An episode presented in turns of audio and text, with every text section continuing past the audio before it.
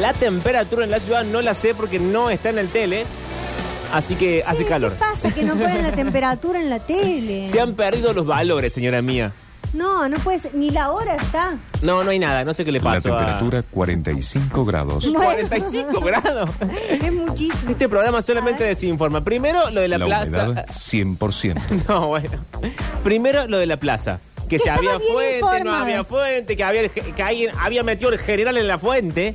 Sí, me Y, quisieron eh, hacer que gaslighting no. a mí. La verdad Por que sí. favor. Igual, pensémoslo, imagínate. Todo así como está San Martín en su caballo, fantástico. Alrededor levantamos un pequeño muro circular. Sí. Y que de la cabeza de San Martín, o bien de la cabeza del caballo, salga un chorrito de agua.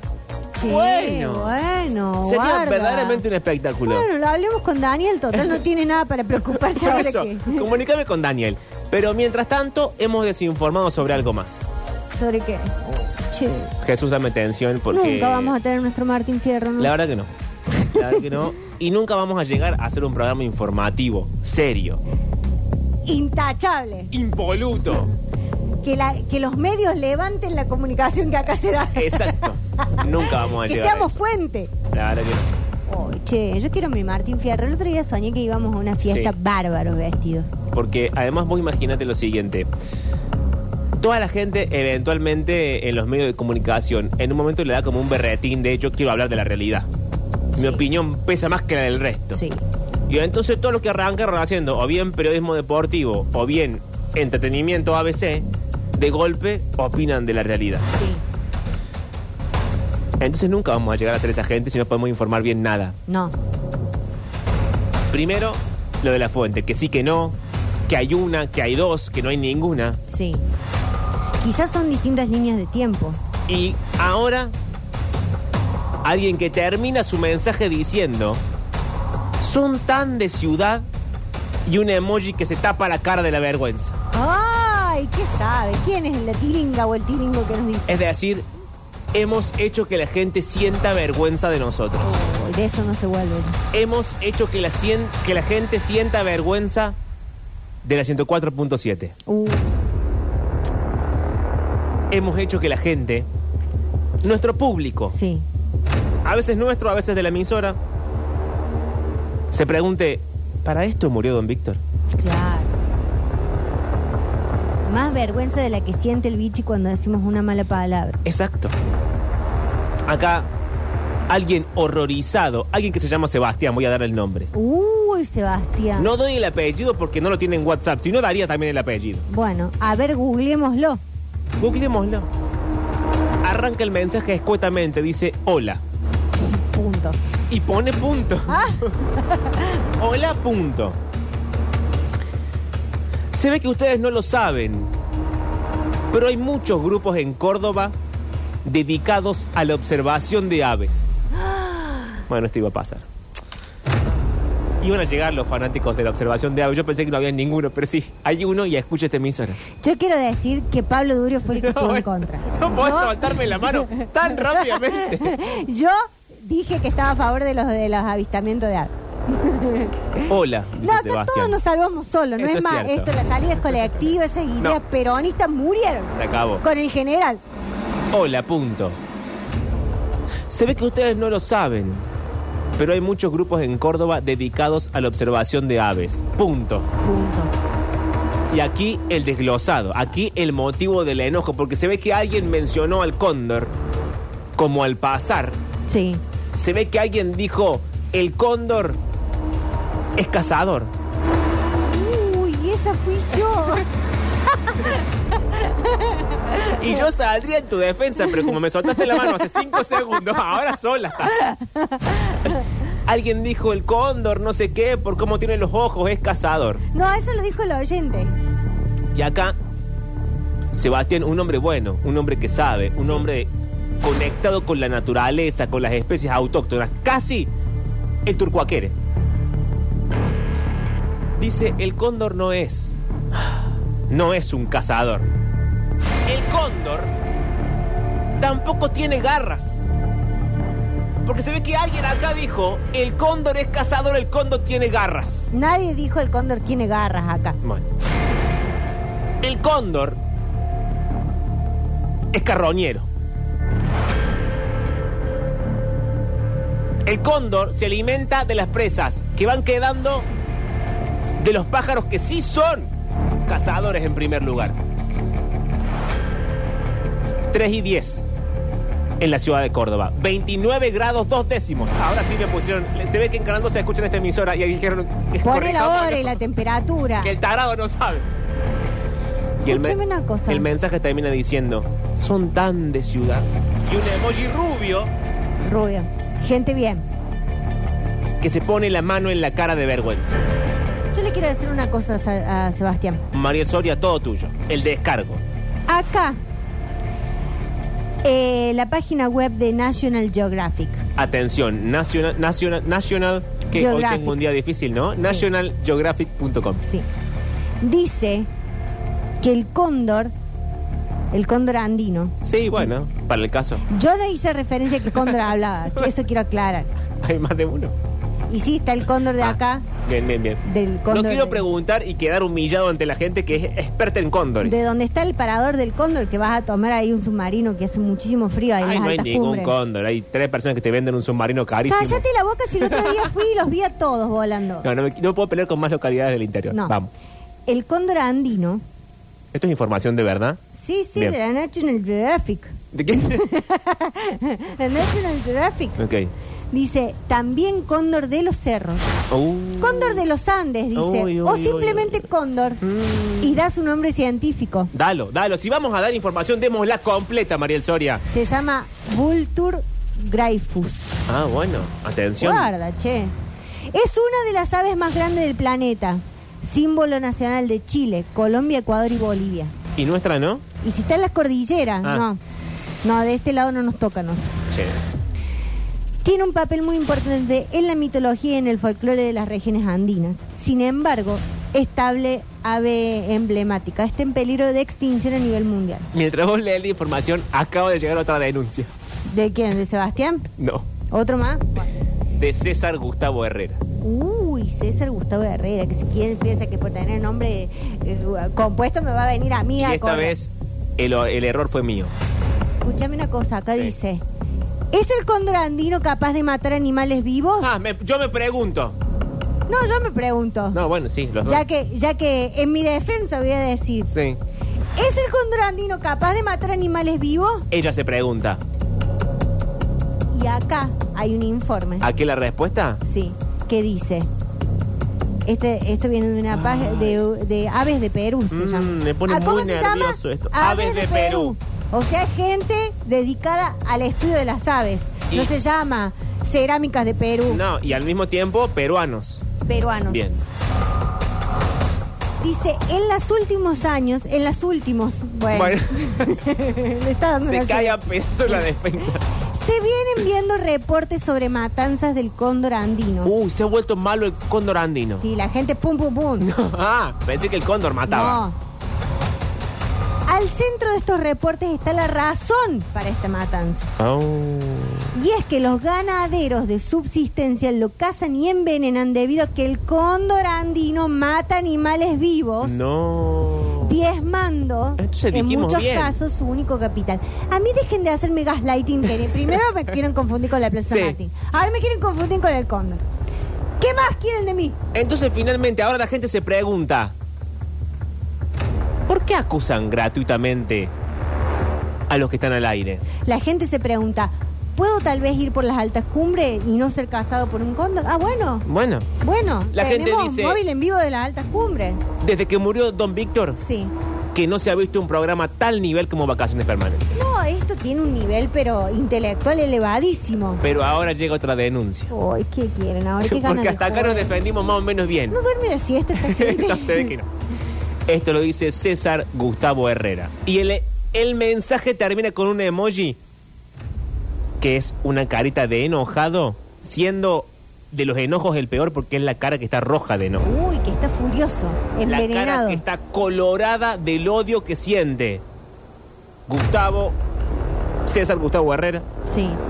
con este programa y en particular conmigo, porque el mensaje incluye mi nombre con mayúsculas, Gritándote.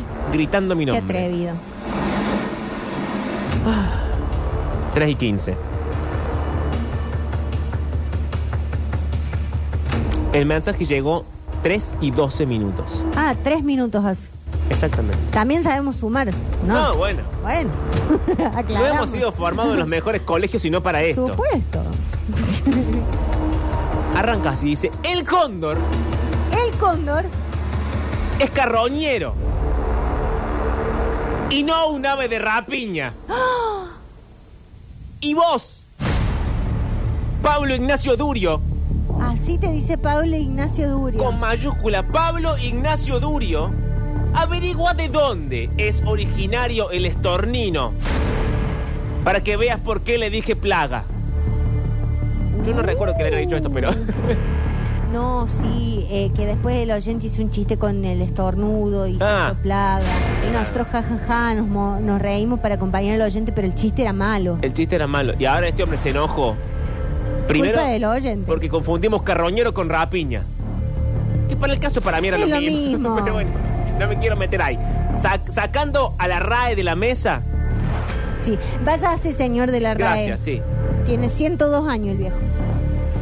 Habría que preguntarse, ¿a dónde el estornino es plaga y por qué?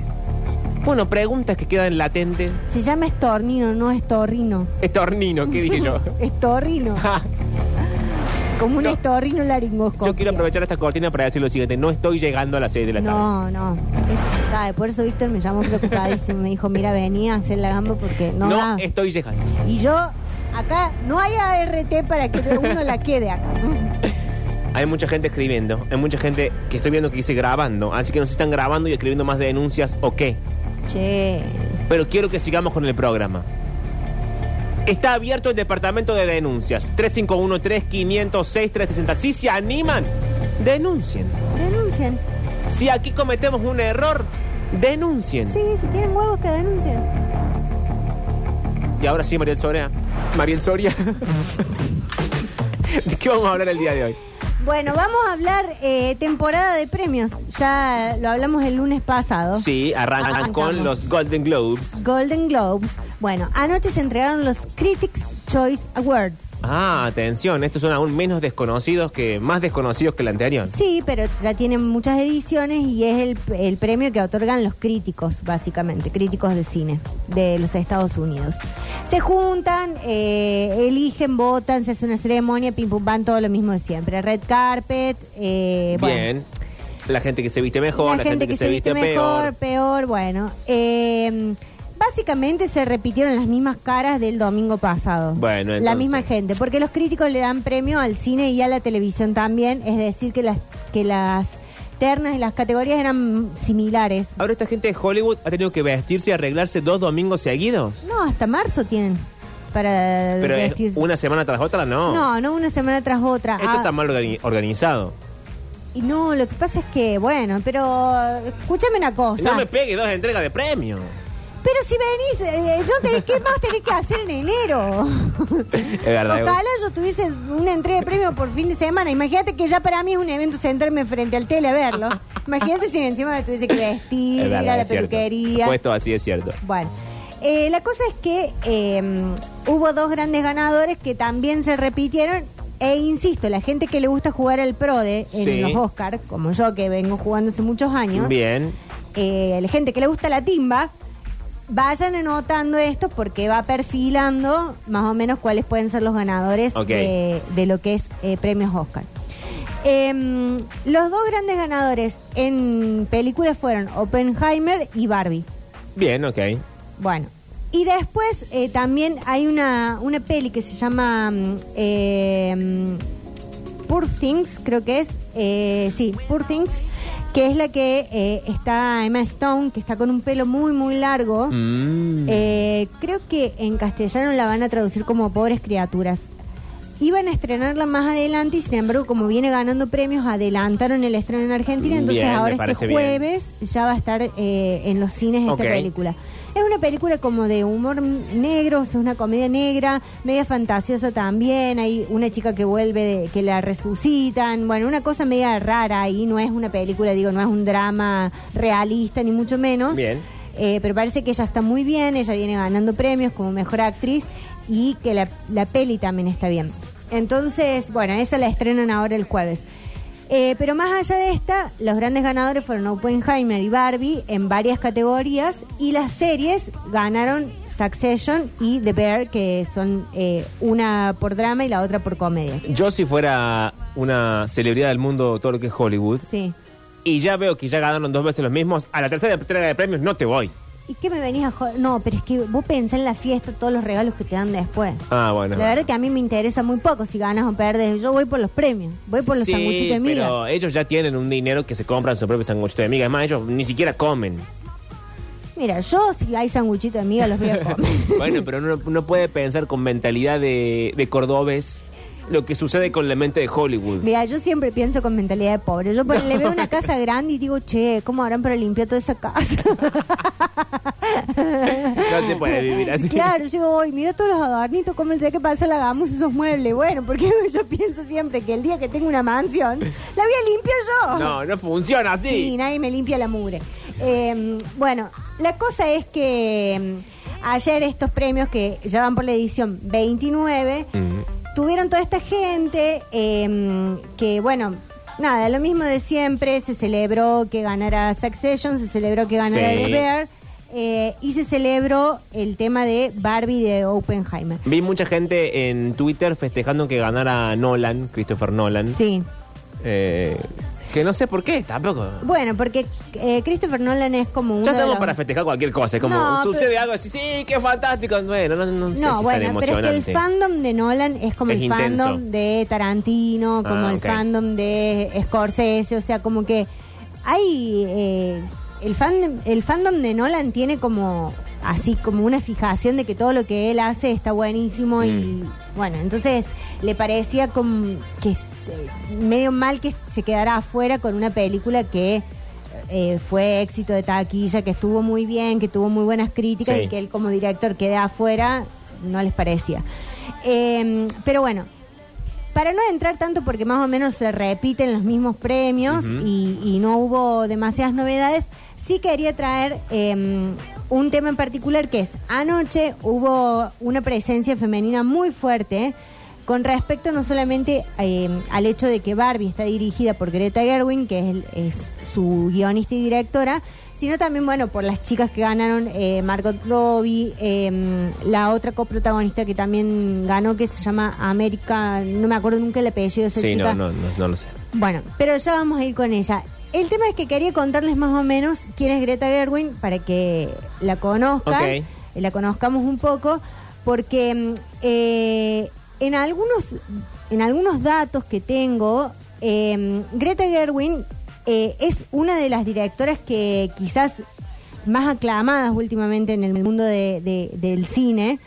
Eh, por una cuestión de haber alcanzado también varios hitos en, en la carrera, eh, no solamente en su carrera profesional, sino a nivel de la carrera de las mujeres como directoras. O sea, el rol de las directoras mujeres es un rol muy relegado en Hollywood. Siempre, si ustedes se fijan, eh, hay cinco directores eh, nominados a- como mejor director y son varones gen- generalmente. Eh, que no dejan por eso de ser muy buenos directores, Sí, claro. pero, pero es poca la presencia femenina. De hecho, una de las que ganó en su momento fue la esposa de James Cameron, de quien nadie sabe el nombre porque se- es la esposa de James Cameron, porque él es un, uno de los mejores directores Sí. de Hollywood. Eh, bueno, pero... Acá nosotros hacemos justicia inversa con el marido de Pampita. El Mario de Pampita, sí. Eh, pero, por ejemplo, entre, entre los loros de, de Greta Garwin está eh, esto de Barbie, que fue un éxito de taquilla, donde en su propio estreno, ya digamos, más allá de toda la recaudación que se hizo en entrada, se armó toda una estrategia de marketing alrededor Sí. que fue muy fuerte y muchísimo dinero se movió con eso.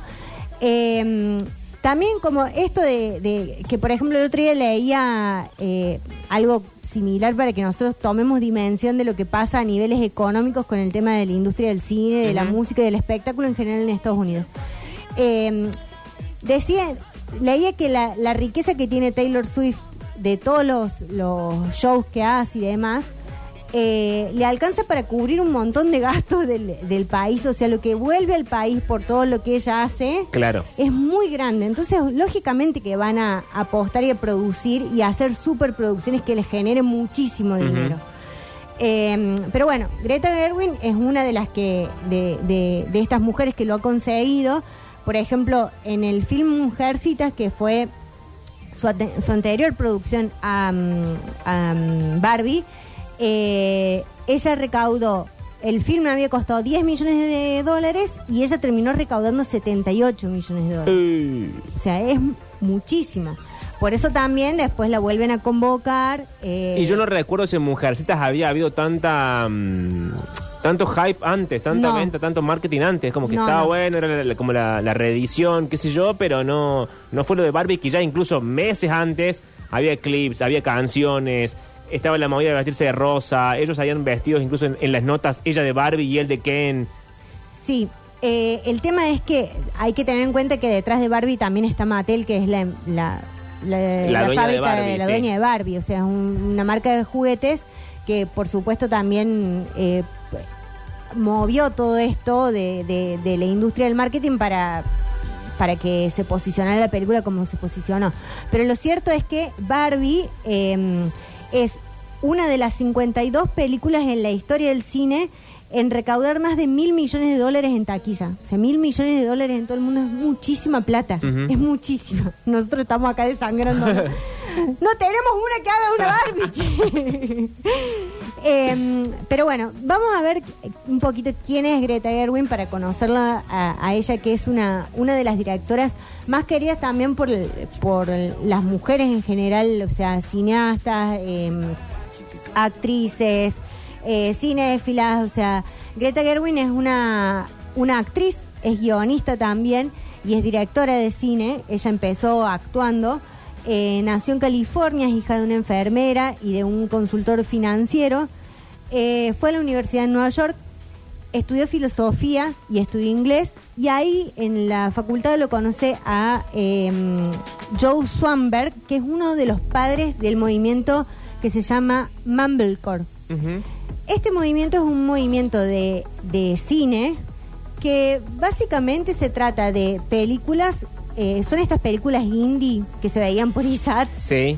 que lo que narran son historias muy profundas, muy personales, está muy, la, el- la película está, eh, tiene mucho énfasis en los diálogos más que en las actuaciones, en la producción y demás, y suelen ser como historias de gente entre 20 y 30 años Bien. que es como nada, algo que a mí un poco me aburre. Eh, hay ciertos géneros, por ejemplo, el otro día también, ayer estaba en la caca con mi papá Sí. y estábamos viendo una película con Joaquín Furriel en el sur. Y digo, todas las películas en el sur del país son iguales. Sí. Eh, todo es el vacío, la inmensidad de la costa, el frío, la gente con la lana, la mirada perdida y seca, la pava que silba, un perro, el faro, o sea, Claro. Es como si fuese otra Argentina. Realmente como que le falta como, no sé, como algo de, de- de la identidad de los argentinos, no, no la muestran realmente la forma de ser que, que, que somos todos. Eh, bueno, y con, est- con estas películas que eh, armando esta columna de me, me desayuné con este concepto que no lo conocía que se llama Mumblecore. Eh, a mí por ahí generalmente creo que es lo que vimos también un poco en Euforia. Sí. Eh, como la historia de veinteañeros que están en cierto momento muy eh, depresivo con algún conflicto familiar, con algún conflicto con consumos o eh, un poco que medio que no es que me aburre la historia, me aburre lo que se genera alrededor de esas historias como un esto que se traslada, así como la- estas que iban vestidas de rosa que tampoco me subía esa Sí. como que hay una, una cosa de cierto treintañero que no quiere abandonar la idea de que ya le pasaron los 20, de hacerlo es un estilo de, de vida, digamos. Ah, ok. Como que ahora son todos Zendaya. Son todas, ¿Entendés? Como, dale, hermano, no tenés esos problemas. Sí, bueno, pero eso es- me parece que es medio inevitable. El, Pero es el- medio el fan adolescente. intenso. Pasa que si me preguntás a mí, para mí ser muy fan de algo es medio adolescente. Pero hay gente que es muy fan del fanatismo, entonces.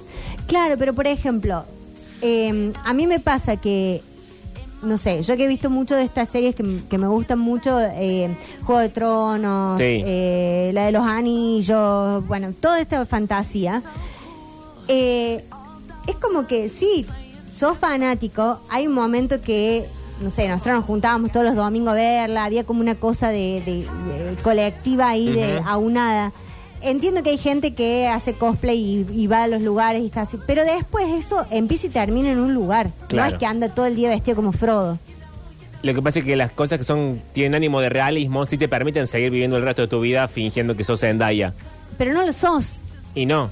Pero me parece que no es, es comparable la idea porque no, no vas a ir al trabajo vestido de Frodo porque te van a echar del trabajo, básicamente. Bueno, no sé. No sé, después del trabajo para Halloween te pide que te disfraces y estás atendiendo un call center llorando en el Va baño. vestido de Gandalf al trabajo es un poco raro. Bueno. Bueno, la cosa es que, eh, nada, ella arrancó con este movimiento de, de películas que eran Sí. películas muy indie. eh, estuvo. ¿Hizo algo, cono- algo que sea más o menos sea popular y conocido o son Eh, muy, muy de nicho? No, son muy de nicho. Hay una que se llama Damisela en Apuros. Mm. Eh, son varias las películas porque ella ahí, digamos, cuando arranca con todo esto, eh, lo conoce a Noah Baumbach, que es su, su pareja, su actual esposo, que se casó el año pasado, con quien tiene dos, eh, dos hijos. Y empiezan a hacer como una sociedad. De hecho, eh, Noah Baumbach también es guionista en Barbie. Mm. Eh, bueno, tienen como una sociedad creativa que es muy poderosa, pero siempre ella es muy fuerte en lo que quiere mostrar y en cómo lo quiere mostrar. Quizás ella se la empieza a hacer conocida eh, más a nivel mainstream con Lady Bird, que es una película del Sí, 2017. esa sí es conocida, sí. que es una película que es un poco autorreferencial, porque es una chica que, eh, que es- la actriz es Sergi, eh, ¿cómo es? Sergi, eh, Sergi Ronan, Ok. así se llama, que es una chica, es muy bonita, muy alta, que ha hecho un montón de películas, es como Sí. la, la chica Greta Gerwig, porque está en un montón de películas de ella.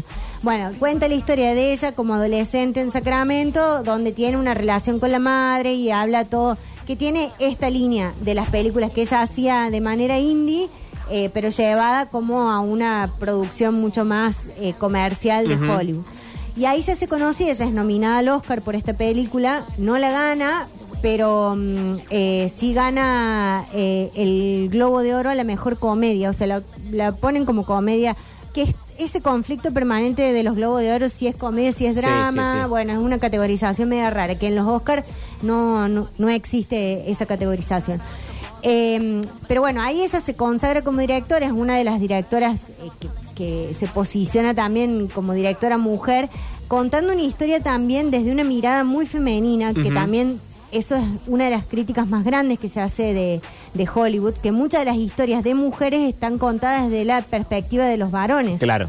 Entonces, bueno, no, no suele ser real o hay, no sé, pasa por ejemplo, no sé si viste eh, esa película que se llama La vida de Adele, que es, que es una pareja de lesbianas. Sí. Se la pasan dándole rosca a toda la película, es un fuego la película, es muy, muy linda.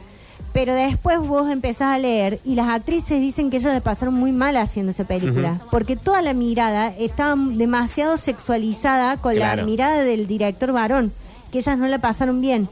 Sin embargo, nosotros decimos, bueno, mira qué osado, qué sé yo, bueno, por fin estamos viendo, no sé, dos lesbianas teniendo una relación y no siendo una fantasía pornográfica de varones. Pues no, ciela.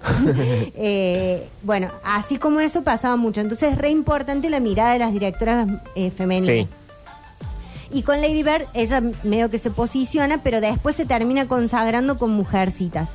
Mujercitas es un clásico de la literatura que con una eh, mirada actual sobre cómo está, eh, o sea, una mirada también coyuntural de cómo es el feminismo, de cómo ha sido la, la deconstrucción de, de- de las mujeres, de la revolución de las mujeres en estas épocas, es muy difícil adaptar una novela eh, que, que tiene ciertos estereotipos propios de la época. Sí, obvio. Y sin embargo ella logró algo eh, en esa película que, que está muy bien, muy bien planteado, no solamente en términos de guion, sino que también la película tiene una belleza eh, tiene una composición fotográfica, o sea, todo lo- todos los momentos que vos ves parecen una pintura, o sea, todo lo que es vestuario, es muy detallista ella con todo ese tema, la dirección de arte, o sea, es muy, muy, muy abocada a eso. Entonces, Mujercita realmente es una película eh, hermosa para ver, o sea, es- y eso que es larga y sin embargo eh, pasa, eh, es Sí, sí, bien es llevadera, no es aburrida. no es aburrida. Bueno, y mm, después viene, eh, después de esto, de, de la consagración esta con Mujercitas, que también estuvo nominada a un montón de premios, ganó un montón de premios, eh, las actrices eh, Laura Dern, Emma Watson, Florence Pugh ganaron premios también. Llega este momento de Barbie que se estuvo preparando mucho tiempo, porque Barbie tiene una superproducción. No, y aparte no cambiaron de directora, de guionistas. Hubo como medio un bardo ahí. Hasta que dieron con, con, con Sí, Greta. Sí, porque en realidad, no, en realidad cambiaron de... mm, iba a ser la chica esta que hace stand-up, que a mí no me cae muy bien.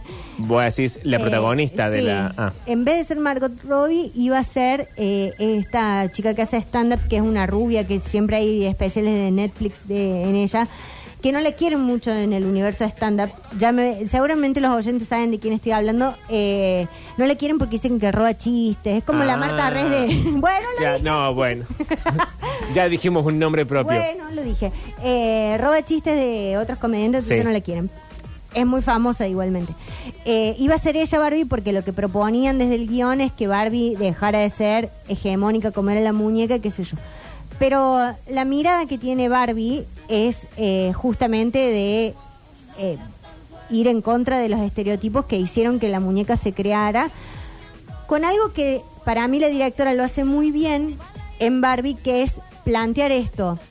Sí, Barbie es una muñeca súper hegemónica que eh, generó un montón de traumas en, muchísimas niñas a, a nivel de todo el mundo, sí lo hizo. Pero también le mostró a través de una muñeca que Barbie no era solamente una cara bonita, sino que Claro. Barbie podía ser científica, Sí, podía ser doctora, etcétera. podía ser presidenta. Bueno, en la película en realidad todas las muñecas se ven eh, incluso un universo mucho más inclusivo del que había hace unos años con Barbie. Entonces vos podés ver una Barbie que le falta un brazo, eh, una, Sí, sí, la- una la Barbie que no está vidente, loca, la sí. que está loca, bueno, bueno, todo esto. Eh, ya lo hemos hablado del tema de la película, o sea, yo no voy a hacer una crítica de cine porque crítica no soy. Una opinión personal, a mí me pareció como que es una película que está muy bien artísticamente, pero que tiene un mensaje que feminista que ya es viejo. Para mí, eh, sí me parece que es una buena película para adolescentes, Sí. pero con una mirada del juego de las que tenemos 40 capaz, que jugábamos con las Barbie, y también me parece que puede ser, ser divertida para que la vean los varones. Porque hay una forma de hablar del machismo y del patriarcado que no es insultante, no Sí, es sí. eh, agresiva, digamos, sino que Aparte, es más, más allá de todas las bajadas, de todo lo que uno puede decir o no decir, la película es divertida. Sí, es divertida. O sea, y- más allá de la línea editorial, del mensaje, de no sé qué, de- del marco teórico, es divertido. O sea, puedes verla como una película divertida sin forzar la, Sí, sí, la tal cual. explicación que de hecho la película la tiene en sí misma. Sí, tal cual. Es que a mí me pareció eso. Yo cuando la fui a ver al cine me divirtió, me pareció una película, pero me pareció una película más, digamos. No es que me pareció, ay, me cambió la vida, la forma de pensar, y no sé qué, que era Es como que eso que se habían subido. sé- Sí, pero en algún momento sí lo plantearon así. Y a mí me pareció como, bueno, está. acá. Sí, o sea, vi eh, gente hablando sobre la película en términos de la bajada, no sé qué, que va a Claro. cambiar. Pero Yo no, no sé- si había tanto de eso. Pero lo que no sé más allá de la gente que opinaba, no sé si la película se proponía eso. Claro, por eso. Ya. Digo, me parece que, hay que están buscándole una vuelta demasiado eh, teórica y académica a una película que muestra cómo es el juego de las niñas. Sí. Eh, es mucho más simple que eso, por ahí. Pero es- me parece también un signo de la época, sobre analizar todo. Mm, sí. Y no aguantarnos la simpleza. Las pequeñas cosas, como te No, gusta bueno, decir las a vos. las pequeñas cosas me mato. Bueno, eh, pero la cosa es que, nada, a- eh, ayer Barbie fue una de las grandes ganadoras. Eh, Greta Gerwin, con todo esta, es- esto que cada vez viene siendo más fuerte y que, aparte, esto, su mirada, ahora ella va a hacer eh, unas eh, películas de, no sé si son secuelas, o- es algo de, de Narnia. Ah, eso me acaba mandó un oyente diciendo que había firmado con Netflix para hacer eh, las crónicas de Narnia. Las crónicas de Narnia. Bueno, que ella dice que es todo un desafío porque también esto, cuando el tema de la fantasía y el fandom de lo fantasioso es muy estricto. Son intensos. Son muy intensos, porque se saben los libros de memoria, porque no, no te dejan pasar un detalle de los... De, imagínate que la gente está criticando lo de los Andes. no, y aparte, eh, la, la Narnia anterior fue como cayendo lentamente en el ocaso y todos fijimos que la habíamos olvidado. Porque Sí, igual finalmente no se hicieron todas las que se iban a hacer, No. ni, se, ni se llevaron adelante todos los libros, ni nada. Como, bueno, hicieron creo que tres y fue como, bueno, listo. Igual a mí, las Narnias anteriores, creo que vi, no sé si dos, pero la primera me encantó. Sí. Me pareció re linda. Eh, bueno. El león, la bruja y el, y el ropero. sí. La cosa es que ella, Greta, está ahora con este desafío que dice que, bueno, que le genera como cierta ansiedad de ver cómo lo va a hacer y, y demás, pero es una directora muy talentosa que lógicamente tiene una mirada estética que también ayuda muchísimo para hacer ese tipo de, Sí. de películas. Eh, y bueno, y, y digamos también anoche se destacaban por esto eh, de, de cómo se plantaban para decir el trabajo que habían hecho y reivindicar también a todas las mujeres eh, y las diversidades que trabajan en la industria, que son como las minorías excluidas de la industria que está ocupada mayormente por varones.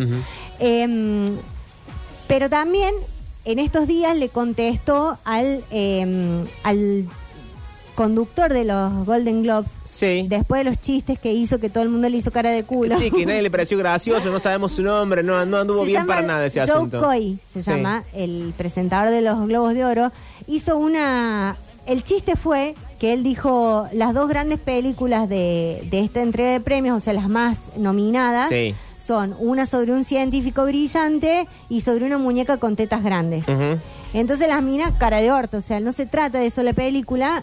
Y entonces Greta sale a decir, sí, la verdad que tiene razón, digamos. Eso, el personaje es una, una muñeca con tetas grandes, Sí. pero la película no trata de eso.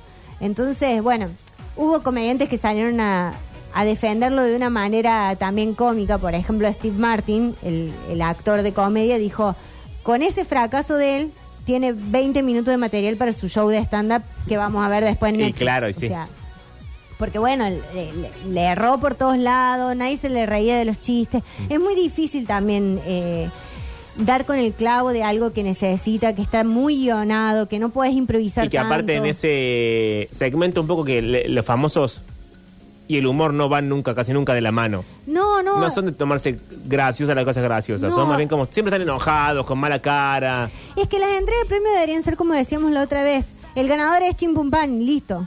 No esto que se suben, hacen un chiste, silencio, ja ja ja, silencio, otro chiste. Lo Pasa que me están parece que leyendo. antes salía natural el asunto y se fue como complejizando y ahora ya no es divertido para nadie, ni para el que hace chistes, ni para el, ni para el público, ni para No. nosotros en nuestras casas, ya dejó de ser divertido. No, para mí, ¿sabes qué le hace falta a esta gente? Ver una buena gala de los Martín Fierro. Pero el de Martín Fierro Todo desordenado. Pero si algo que no es, es gracioso. No, pero digo. es un cambalache a cielo abierto. Bueno, sí, que sea cambalache cielo abierto, así somos nosotros. No, pero que no empiece con los mensajes no, y esto, te quiero hablar a vos, y un, de, un editorial. Basta de las editoriales. Basta de las editoriales. Bueno, pero mm, la cosa es que eso, que Greta dijo, no se equivoca este señor, es la primera muñeca que se fabricó en serie con pechos, tenía razón. Eh, dice, y sabes, creo que gran parte del proyecto de la película era improbable porque trata de una muñeca de plástico, eso decía ella. Em, dijo que la muñeca tampoco no tiene ni carácter ni historia, eh, porque el principal propósito era que las niñas se proyectaran en ella, y que bueno, esto de que la muñeca ha sido amada y odiada a lo largo de todas estas décadas, que la muñeca, la primera salió en 1959, y desde ahí eh, todas, Ha traído problemas. original o trucha, todas hemos tenido, o sea, el concepto jugar con una Barbie, más Sí. allá de tener no una Barbie original, lo hemos pasado todas, digamos. Ujú. Em, bueno, obviamente que, que él se sintió ofendido. Bueno. Hoy todo el mundo se ofende, estoy cansado. El varón ofendido me da mucha Todo el ternura. mundo ya. se ofende muy rápido Eh, por todo. se sintió muy ofendido porque, bueno, porque nada, no le entendieron el chiste. Cuando el varón bueno le celebra el chiste se ofende Pero aparte, si salió mal eh, el chiste, como le ha salido mal a Ellen DeGeneres, que ahora sabemos que Sí. está canceladísima por Sí. maltratadora, te sale mal el chiste, mandate a mudar, quédate en tu casa encerrado, no salgas encima pelea. Como... No, no, no, claro. Hiciste mal tu trabajo, ya está, quédate callado dos meses y después decir, no sé qué pasó, fingir demencia. Sí. Señores, eh, tenemos ¿Todo listo? Sí, sí, sí, no, lo único que quería agregar era que eh, entre las cosas que pasaron, que tienen que ver también con parte de esta habilitación y de la línea de Greta y de todo lo que ella genera alrededor, Sí. eh, fue el discurso que hizo América Ferrera, que es la actriz que es como la coprotagonista de Barbie, digamos, es la que juega con la, con la Barbie, que tiene un monólogo en la película que es el que... eh, la gente se empoderaba le- escuchándole a ella. Sí. Anoche también ella es una activista por eh, lo que son las mujeres migrantes en la industria de Hollywood y todo lo que es latino. Eh, bueno, entonces hizo también un discurso que fue bastante conmovedor y que eh, circuló por las redes en defensa de eso también. Y bueno, es eso, como después de tantos años de entregas de premios y de los muchos que tiene la industria del cine, las mujeres pareciera que recién están entrando a ocupar lugares de, de igualdad, digamos, con, con los hombres. eh, y a competir en los mismos términos. Así que bueno, eh, vamos a seguir con esta temporada de premios conociendo a quienes están detrás de todas estas películas y series que vemos. Así Así, es. que el próximo lunes eh, seguimos hablando de otras más. Muy bien, señores. Y lo que sigue a continuación es el artista cordobés del día de hoy. Estoy hablando de El Gringo Juan haciendo Playa Rosa. Hay mucho más vacaciones permanentes por delante. Hay muchas más canciones, hay mucha más info, hay mucho más de todo en este lunes de la tercera semana de este hermoso programa.